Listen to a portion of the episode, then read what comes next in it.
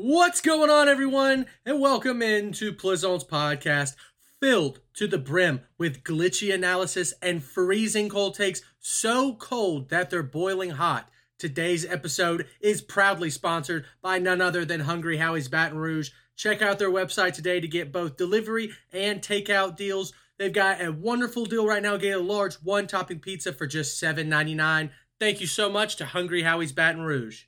Now, in today's episode, we are getting into every aspect of the NFL and all of the latest news. We're talking the retirement of the GOAT, recent coaching hires, a crime, Super Bowl contenders for next year, and then we're going to get into a little bit of basketball. And last but certainly not least, we've got Plizont's locks. We are locked in today. We slammed big on Curry's play last time. We got absolutely screwed over by Iowa State versus Texas Tech. Go look up that game. Insane finish. All right, first up, at last, we have seen the end of the last chapter of the greatest career in sports history. Tom Brady announced this morning that he's officially calling it quits exactly one year after his first retirement. Tears began to build in his eyes near the end of his Instagram post, and it seems that even he fully understands that this is truly it. I don't think anyone in the world, not a single person, not a soul, loves the game of football more than he does. This man has three Hall of Fame careers in one. First, from 2000 to 2006, he goes from sixth round draft pick to three time Super Bowl winner two of which got him a Super Bowl MVP, and he also had three Pro Bowl selections. Next, from 2007 to 2013, he decided it was time to take a break from winning Super Bowls and time to make the world declare him the best quarterback in football. Won two MVPs, along with two All Pro selections and six more Pro Bowl appearances. Next, from 2014 to 2020, this is the section that immortalized him and truly made him the greatest athlete in sports history. Four Super Bowls, three Super Bowl MVPs, one MVP, and one All Pro. I don't think anyone has ever made comparisons like this, but you could argue that Tom Brady not not figuratively, but literally had three Hall of Fame careers in one. His first had as many Super Bowls and more Super Bowl MVPs than Troy Aikman. His second had more MVPs and stats than Dan Marino. And his third had as many Super Bowls, Super Bowl MVPs as Joe Montana. Are we serious? I'm going to keep blowing your mind. Tom Brady has the fourth most playoff wins if he were his own franchise. His own franchise. He has 19 more than fifth place. The Baltimore Ravens have 16. He has 35 playoff wins. He has more passing yards than Terry Bradshaw, Ken Stabler, and Steve McNair combined. He's got the same amount of touchdowns as Donovan McNabb, Kurt Warner, and Randall Cunningham combined.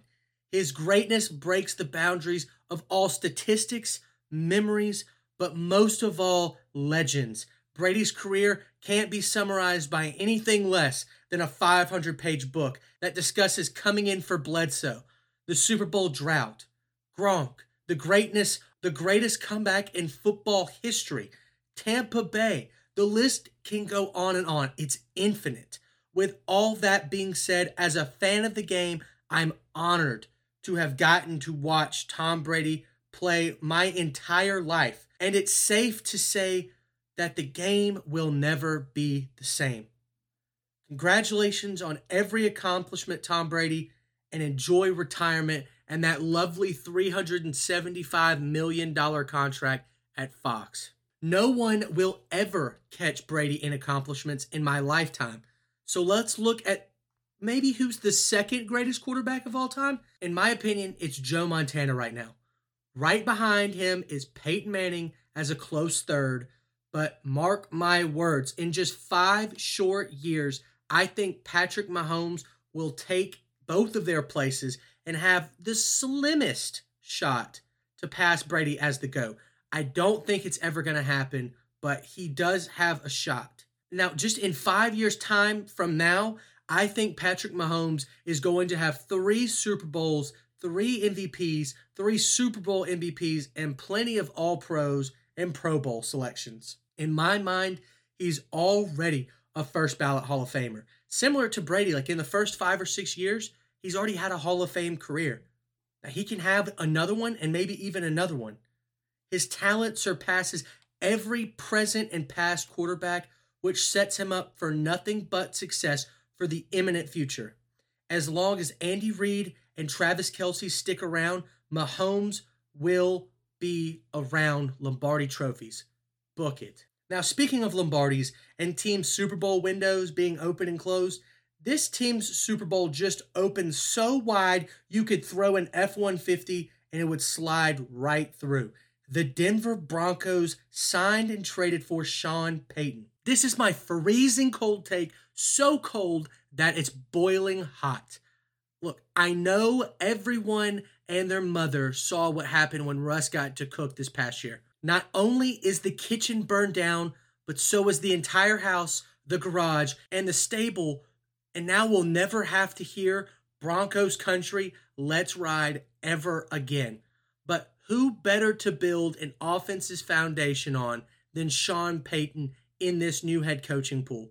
The Broncos, to me, meet all of the criteria for Super Bowl contender.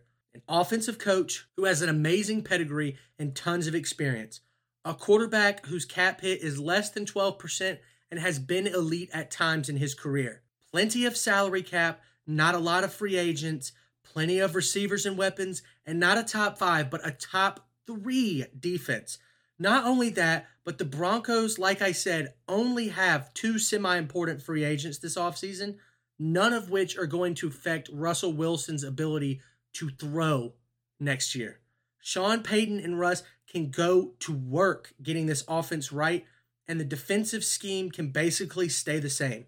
Denver also will have a last place schedule. I think a lot of people forget that. And they still have decent amounts of cap room to pull free agents in this offseason. Now, I don't know if that's going to happen because of what happened this past year, but I think they are a top five Super Bowl contender. Just beware. Just beware. Don't say I didn't tell you because I definitely did. I think the Broncos are back this year. Now, speaking of Sean Payton being hired as a new coach, we had two other coaches that got hired this week. First up, Frank Reich was the first of these three to get hired. He got hired to the Carolina Panthers. Now, I do like this move by Carolina, but what Frank Reich needs more than anything is a quarterback. I am so unbelievably upset that he got Andrew Luck for a year and went to the playoffs. Then he got Philip Rivers, Jacoby Brissett, Matt Ryan, Nick Foles, Sam Ehlinger. I mean, who cares who they were? It is pathetic that that's the quarterback talent that one of the best minds in football got to work with.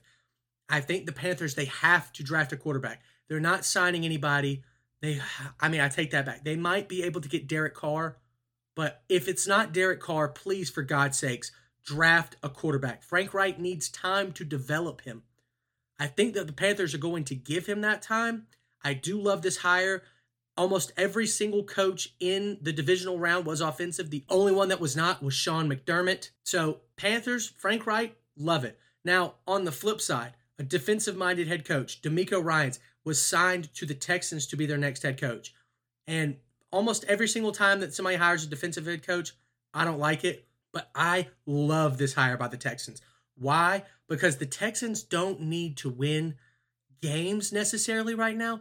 What they need is a culture setter, kind of like what the Jets had with Robert Saleh. DeMeco Ryans coming from the exact same coaching tree, coming from the exact same side of the football that Robert Saleh came from.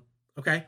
I think this is a really good hire. I love how passionate he is. He's a former Texan. He's a really good player. He's an excellent defensive coach, top five defense this year for the 49ers.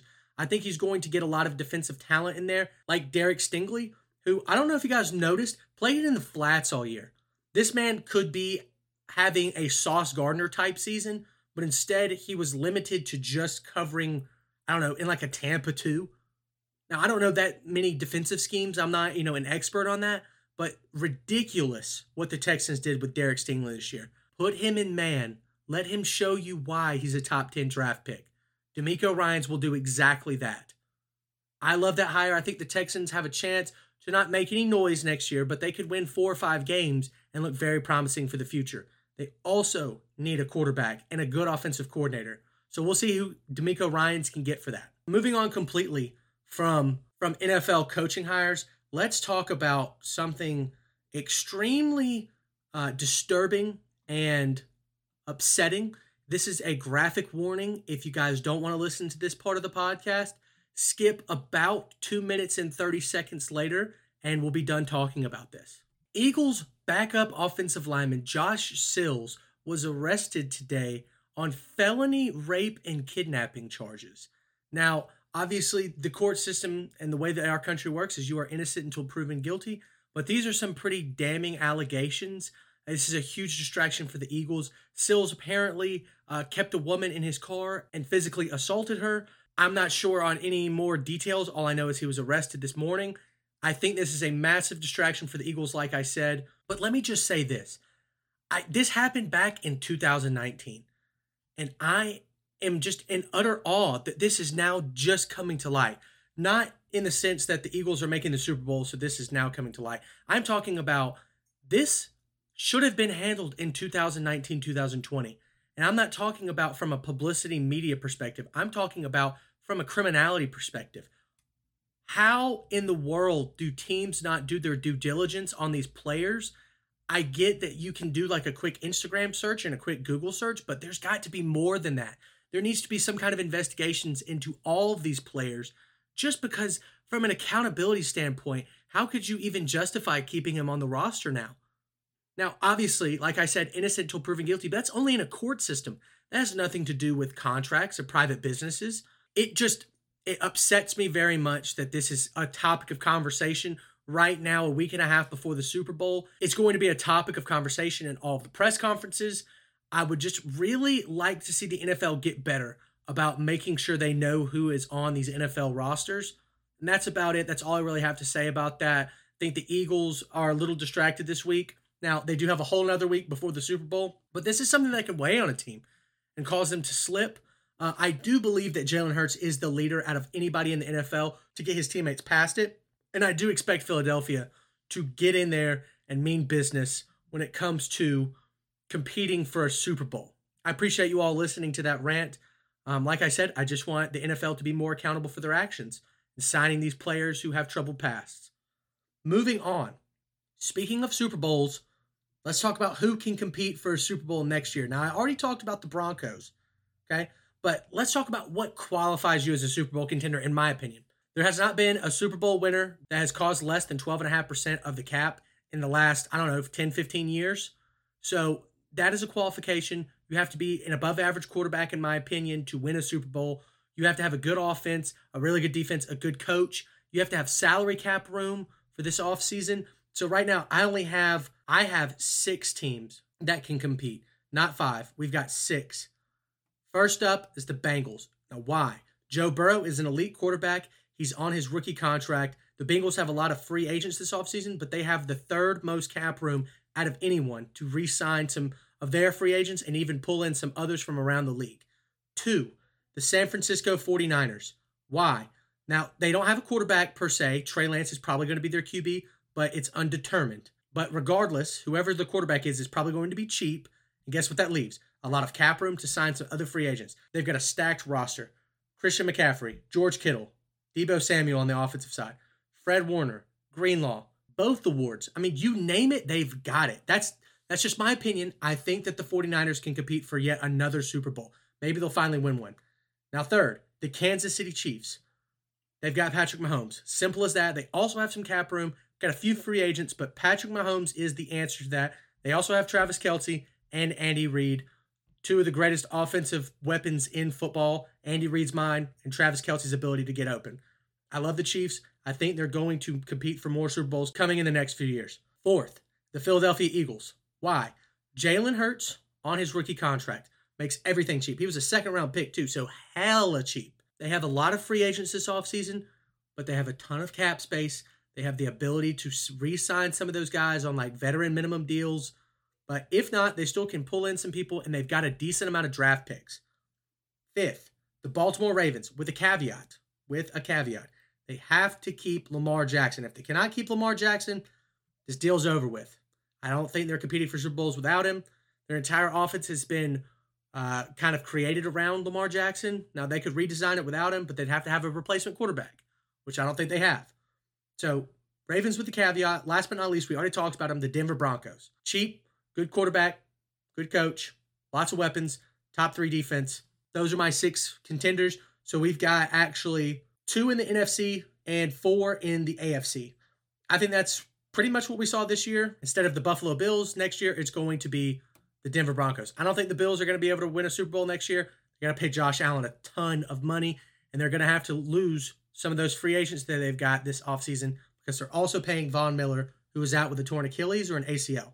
Now, changing subjects completely. We're moving on from football. That's all the football news we have today. Appreciate you guys listening to that. Next up, we've got who is going to win the Western Conference. Okay. We have got one team who's won it quite a few times in the last eight years. Who is that? The Golden State Warriors. Again, now I'm a Warriors fan, so I love this, but I know a lot of listeners and fans of the NBA do not like that the Warriors are probably going to win it again. Now, I don't respect the Pelicans. I don't think the Nuggets can win with just Jokic. The Clippers are just going to become injury prone. Obviously, the Lakers are not a topic of conversation right now. Neither are the Kings. Neither are the Mavericks. It's the Luka Doncic show, similar to the Nuggets and Jokic. They're not really going to compete. The only competition that I can actually see in the West right now, the Phoenix Suns. I think the Phoenix Suns have a decent chance, but Chris Paul has been injury prone this year and he's old, extremely old. And Devin Booker, everybody sees him as a one. I think he's the best shooting guard, but I don't think he's the guy to win a championship. That's a freezing cold take, so cold that it's boiling hot. But regardless, Curry is on an MVP type season again. He's averaging nearly 30 points, five rebounds, five assists. Insane. Draymond is making another case for Defensive Player of the Year. He's played in almost every single game this year, except for maybe back to backs. I think that's really impressive from uh, you know a load management style league. Now he's still out there fighting like a dog. I like that. Klay Thompson seems to have adopted more into his role of a catch and shoot guy. Now he could revert when it comes down to playoff time, but I like Klay Thompson and who he is now. Speaking of that, I also like Jordan Poole and who he is now. There were a lot of rumors that he wanted a starting spot. He gets that starting spot every now and then, but a lot of the times he comes off the bench and he lights it up. I think he's going to be a good six man of the year candidate. Now, Wiggins hasn't really played all season long. He's actually currently battling coming back from a COVID illness, I think. He's a great defender, a massive impact on the wing. I love the way he plays within this Warriors offense.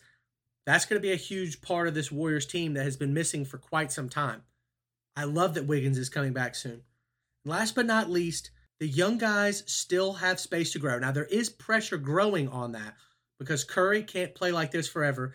Draymond is getting older, as we can see, and Klay is obviously never going to be himself again. But I think the young guys still have time. Speaking of the young guys, there's a lot, a lot of good role players on this team that I really want to see more of. Number one, Kevon Looney. I think Kevon Looney is a massive help down low, gets a lot of blocks and a lot of rebounds while he's in the game. He plays limited minutes because the Warriors like to play small ball, but when he is in the game, he makes a huge impact. Number two, Donte DiVincenzo. Now, he is probably the most important person that's not a star on this team. Why? because the Warriors lack a lot of wing defense. When he comes in off the bench, he gives a ton of help on the wing. I like his play. I think he's part of the closing lineup this year. That's my opinion. Third, JaMychal Green. JaMychal Green has really not played that much this season, but I love what I've seen when I see him out there. He doesn't really fit within this Warriors team that well, but I can see him trying to get in his spots, and when he does, he looks really, really good. Fourth, Moses Moody. This guy plays his heart out every time I see him on the court. He all he wants is minutes playing time to prove himself. I love that about Moses Moody, and I think that he's going to continue to make this kind of impact. I think the Warriors are going to win the West. I don't buy any other team except for maybe the Suns, and even them I have my doubts about. Warriors are probably going to the finals with the rematch with the Celtics, maybe. We'll talk about the East in a couple of episodes. Now, we're getting into the greatest, the best, the most phenomenal part of the show. You guys can't understand how excited I am to dial up these locks for you day in and day out. Let's get into it. It's Plizont's locks. First up, we've got an NBA parlay. Anthony Edwards under 28 and a half versus the Warriors. The Warriors kind of clamp him up. He doesn't shoot that well. He's averaging less than 25 points a game in his last three meetings with the Warriors. 28 and a half is a large number. He only averages 24. Not to mention, I think that Gobert and Karl-Anthony Towns are out today. I like Anthony Edwards under because he's going to be the focus of the Warriors defense. Next up, Grizzlies money line versus Portland. The Grizzlies are five and a half point favorites.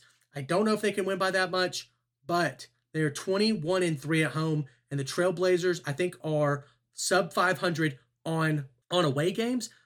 I don't know if Damian Lillard can compete with Ja Morant anymore. Now, Damian Lillard still has, you know, his little Dame time thing, but Ja Morant is absolutely elite. I think he's going to play good defense on Lillard as well as control the pace of the game, which the, the Trailblazers like to play slow a lot of the time, and the Grizzlies play pretty damn fast. I like the Grizzlies to win, and I like them to win big, but I'm just going to play it safe with the money line. Now, third in this parlay, the last part of this parlay, Jaylen Brown under 26 and a half. The Celtics are playing the Nets. What does that mean? Jayson Tatum is trying to show every net fan that he is better now than Kevin Durant. Now, Kevin Durant is questionable tonight, I think. He may or may not play. Regardless, the ball is going to Tatum. He is going to dominate this game. Jaylen Brown's probably going to have, you know, 20 to 22 points, but not 24 and a half. I love this play. I think that Jaylen Brown is a really good player. He shoots high percentage shots, but the shots tonight are going to Tatum. Jaylen Brown, like I said, once again, under 26 and a half. All of that combined together, plus 426. Book it. Next up, we got a little college basketball play. And when I say little college basketball, I'm talking about small schools. We're going niche. Niche plays tonight.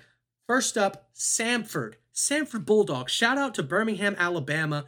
Minus three and a half versus Western Carolina. A lot of you guys probably never even seen Samford basketball or even maybe heard of the university, but they have one of the best offenses in college basketball. Shoot really high percentage shots, average a lot of points per game. It's over 75 points per game. And Western Carolina is a mid tier team in their conference. I think that Samford can walk into Western Carolina and win big. I love the minus three and a half. Next up, Belmont money line versus Murray State. Now, this is not your Murray State of old. This is not the Murray State with Ja Morant not to mention their head coach from last year left to become the head coach of LSU and took a lot of players with him. Murray State is not nearly as good as they have been in the past. I love Belmont here. Belmont money line. The spread is even. It's at Murray State, but Belmont is going to take it. Mark my words. Last but not least, let's lock this up. Speaking of not being your old self, Marquette money line versus Villanova. Jay Wright is gone. Villanova recruiting is gone. I love Marquette here. They're a top 25 team. They're playing at home. The line, I think, is about four or five and a half. We're going to play it safe with the money line. All that together parlayed, plus 403. I love those odds. Book it. And that, my friends, is going to do it for this episode of Plizont's podcast. Thank you all so much, so very much, so very, very, very, very much for tuning in. And we'll see you next time.